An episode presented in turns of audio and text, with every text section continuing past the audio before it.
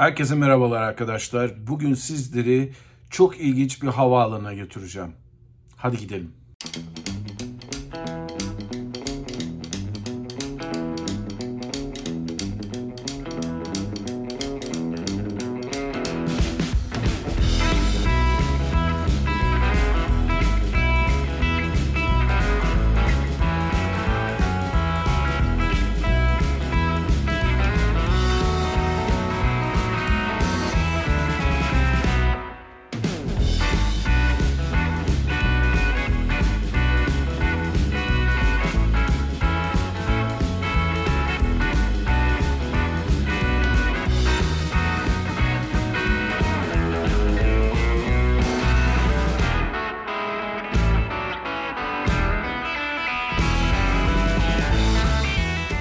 Evet arkadaşlar bugün sizleri çok değişik bir havaalanına getirdim. Aslında havaalanı demek için bin şahit lazım.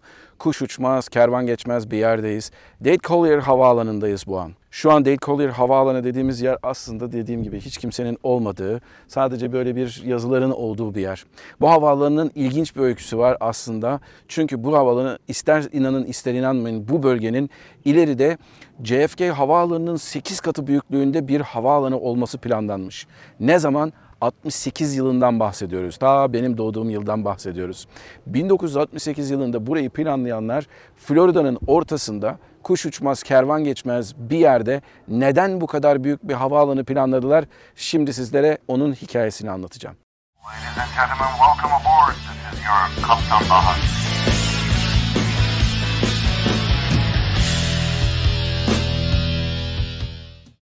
Bugün sizlere bu havaalanını anlatabilmek için Miami'nin 58 kilometre batısına gitmem lazım. 58 kilometre batısında ne var diye soracak olursanız yılanlar, timsahlar ve bataklıklar dışında hiçbir şey yok. Peki o zaman buraya New York JFK havaalanının 8 katı büyüklüğünde bir havaalanını neden yapmış olmak istesinler? İşte asıl konu asıl hikaye burada başlıyor. İkinci Dünya Savaşı'ndan sonra havacılığın gerçekten de sivil havacılık açısından büyük bir ivme kazandığı yıllara geliyoruz. 1950'li yıllarda önce İngiltere'den çıkan Comet, arkasından Boeing'in çıkardığı 707 ve McDonnell Douglas'ın, o zamanlar tabii sadece Douglas'tı, DC-8 ile birlikte insanlar jet uçağıyla yolculuk yapmaya başladılar. 1960'lara gelindiğinde bu büyük jetlerin yerine aynı zamanda 737 ve DC-9 gibi daha kısa mesafelerde uçan ama daha çok insanın rahatlıkla yolculuk yapabilecekleri jet devri başlamıştı. İşte bu yıllarda bir sonraki aşamada insanların ve insanoğlunun yolculuk yapabilmesi için havada daha da çok hıza olduğu, hıza gerek duyulduğu düşünülüyordu.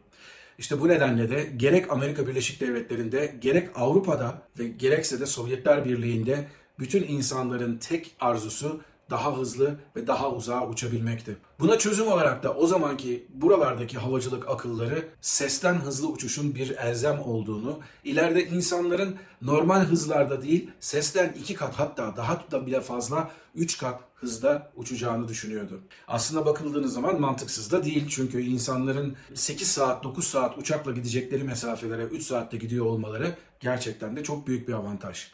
İnsanlığın pervaneli uçaklardan jet uçaklara geçişteki yapmış olduğu müthiş atlama bu sefer sesten hızlı uçuşlarla yapılacaktı. 1960'lı yılların başında ilk olarak Avrupa'da bir Fransız ve İngiliz ortaklığı olan Concorde projesi ortaya çıktı. Bu konuda aynı zamanda çalışan Amerika Birleşik Devletleri'nde de devlet bir ihaleye çıktı ve bir yolcu uçağı tasarlanması gerektiği üzerinde bir ihale düzenledi. Bu ihaleye katılanlar belli başlı firmalardı ama sonuçta en azından deneme aşamasında, proje aşamasında olayı başaran, ipi göğüsleyen Boeing olmuştu.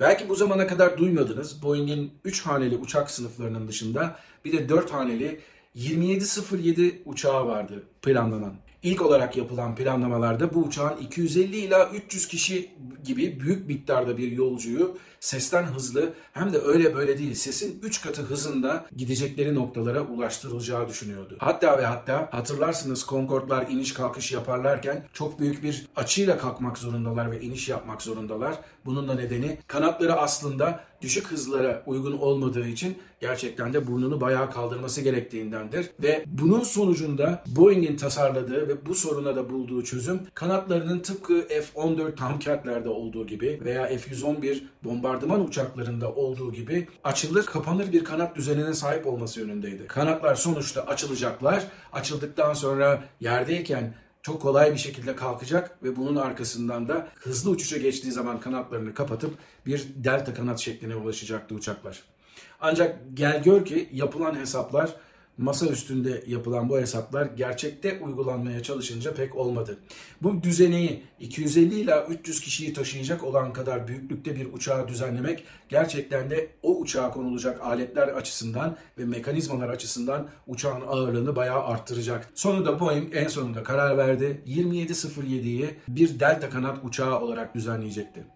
Ancak yine de sorunlar yok değildi. Aslında uçak tasarımının dışında sesten hızlı uçmanın verdiği bir sorun da vardı ortada. O da uçaklar ses hızını geçtikleri zaman ortaya çıkan sonic boom yani bir şekilde bir e, ses patlamasından dolayı insanların rahatsız olması, evlerinin veya arabalarının camlarının kırılmasına varıncaya kadar sorunlar vardı. İşte bu sorunlara çare olarak düzenlenmişti Dade Collier Havaalanı.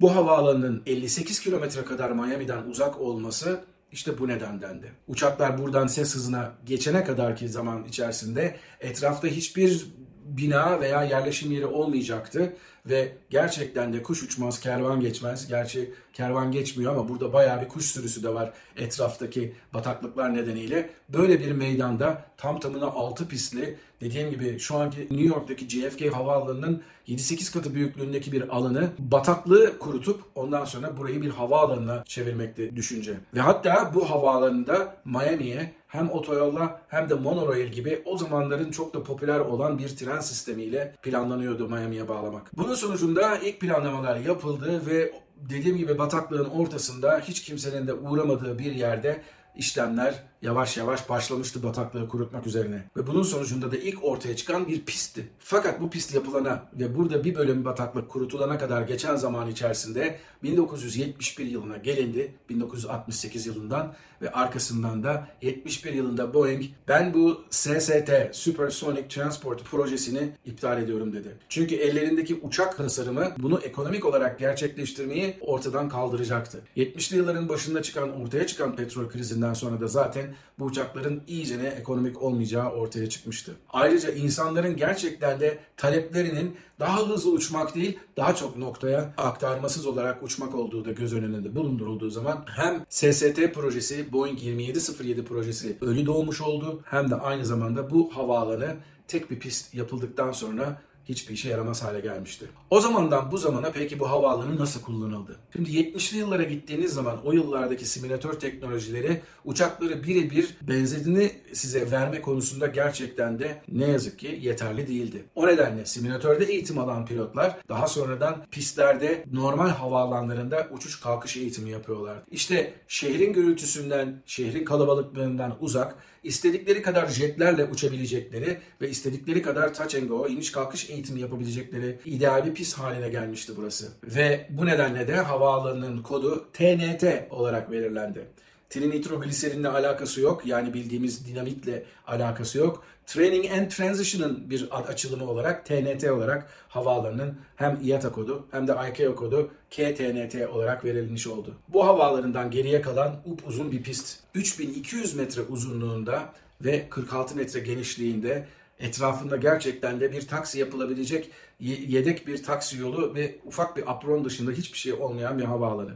Peki bu havaalanı gerçekten yararlı oldu mu diyecek sorarsanız tabii ki esas amacı için kullanılmadı ama dediğim nedenlerden ötürü özellikle Miami'de çok uçuşu olan Eastern Hava Yolları'yla Panam Hava Yolları eğittikleri pilotları jet uçaklarıyla 727'lerle, DC-9'larla, 707'lerle buraya gelip iniş kalkış eğitimlerinde kullandılar bu havaalanını. Bugün dahi bu havaalanı aslında kullanılabiliyor. Ben oradayken kimse yoktu etrafta ama ufak uçaklarda kullanılabiliyorlar. Bir kulesi yok buranın ve upuzun bir pisti olmasına rağmen kulesinin olmaması sizi şaşırtmasın. Amerika'da böyle pistler, böyle havaalanları çok var. Bugün genel havacılık kullanıyor, bir takım askeri amaçlarla kullanılıyor ve zaman zaman bu pist trafiğe kapatılıyor ve onun sonucunda da burada 3 mile yakın 3 kilometreyi geçen bir uzunlukta bir pist olduğu için hem araba şovları düzenleniyor. Hızlı arabalar böyle Lamborghini'ler, Ferrari'ler gibi hem de bunların arasında işte böyle arada eğlencelik şeyler de yapılabiliyor. Ama dediğim gibi pist olarak hala açık, havaalanı olarak hala açık. Sadece oraya gitmeden evvel not anlarınızı kontrol ediyorsunuz ve o gün herhangi bir havacılık dışında bir etkinlik olup olmadığını öğrenmeniz lazım. Size bu havaalanının eğitim amacıyla kullanıldığını söylemiştim daha önceden. 1970'li ve 80'li yıllarda simülatör yetersizliği nedeniyle yapılan eğitimlerde Miami'den kalkan jet uçaklarının buraya gelip eğitim çalışması yaptıklarından bahsetmiştim. Bunlarla ilgili de bir kaza var tabii. 9 Şubat 1979'da burada Eastern Hava Yolları'nın bir DC-9'u ne yazık ki eğitim uçuşunda düşüyor. Bu kazanın sonucunda ortaya çıkan şey aslında öğretmen pilotla öğrenci pilotun beraber bir DC-9'da simülatör eğitimini tamamladıktan sonra bu uçakta kalkış yaparken öğretmen pilotun bir motor arızasının simülasyonunu yapmak istediği sırada öğrenci pilotun yanlış davranması sonucunda uçak ne yazık ki düşüyor ve bunun sonucunda da hayatlar yitiriliyor. Bu olayın arkasından havaalanını kapatmak türünden herhangi bir girişim olmuyor. Etrafındaki özellikle Kızılderili yerleşim bölgelerinden her zaman için hem çevresel nedenlerden hem de gürültüden ötürü bir sürü şikayet geliyor ama bu da onları havaalanını kapatmaya yetmiyor. Bugün isterseniz Miami'den bir uçak kiralayıp bu havaalanına gidip touch and go yapmanız mümkün. Belki ileride ben de yaparım bir Miami'den uçuşta buraya gider. Bir de havaalanının içinden anlatırım size burayı. Hiç de belli olmaz. Ama dediğim gibi çok ilginç bir havaalanı, çok ilginç bir hikayesi var ve özellikle de havacılık aklı olan insanların bazen doğru kararlar değil, bazen de fikirlerinde doğruları ıskaladıklarını görmek açısından da ilginç bir havaalanı. Umarım bu yayını beğenmişsinizdir. Bu video aynı zamanda podcastlerde yayınlanacak. Kanalımızı beğendiyseniz, kanalımızdaki konular sizin ilginizi çektiyse hem kanalımıza abone olmayı hem de bu videoyu eşinizle, dostlarınızla, arkadaşlarınızla paylaşmayı unutmayın. Bambaşka bir Kaptan Baha yayınında sizlerle buluşmak dileğiyle. Mutlu kalın ama her şeyden önemlisi sağlıklı kalın. Hoşçakalın.